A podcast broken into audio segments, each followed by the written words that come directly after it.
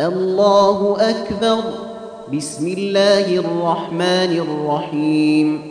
إذا زلزلت الأرض زلزالها وأخرجت الأرض أثقالها وقال الإنسان ما لها يومئذ تحدث أخبارها بأن ربك أوحى لها يومئذ يصدر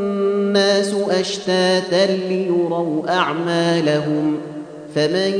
يعمل مثقال ذرة خيرا يره ومن يعمل مثقال ذرة شرا يره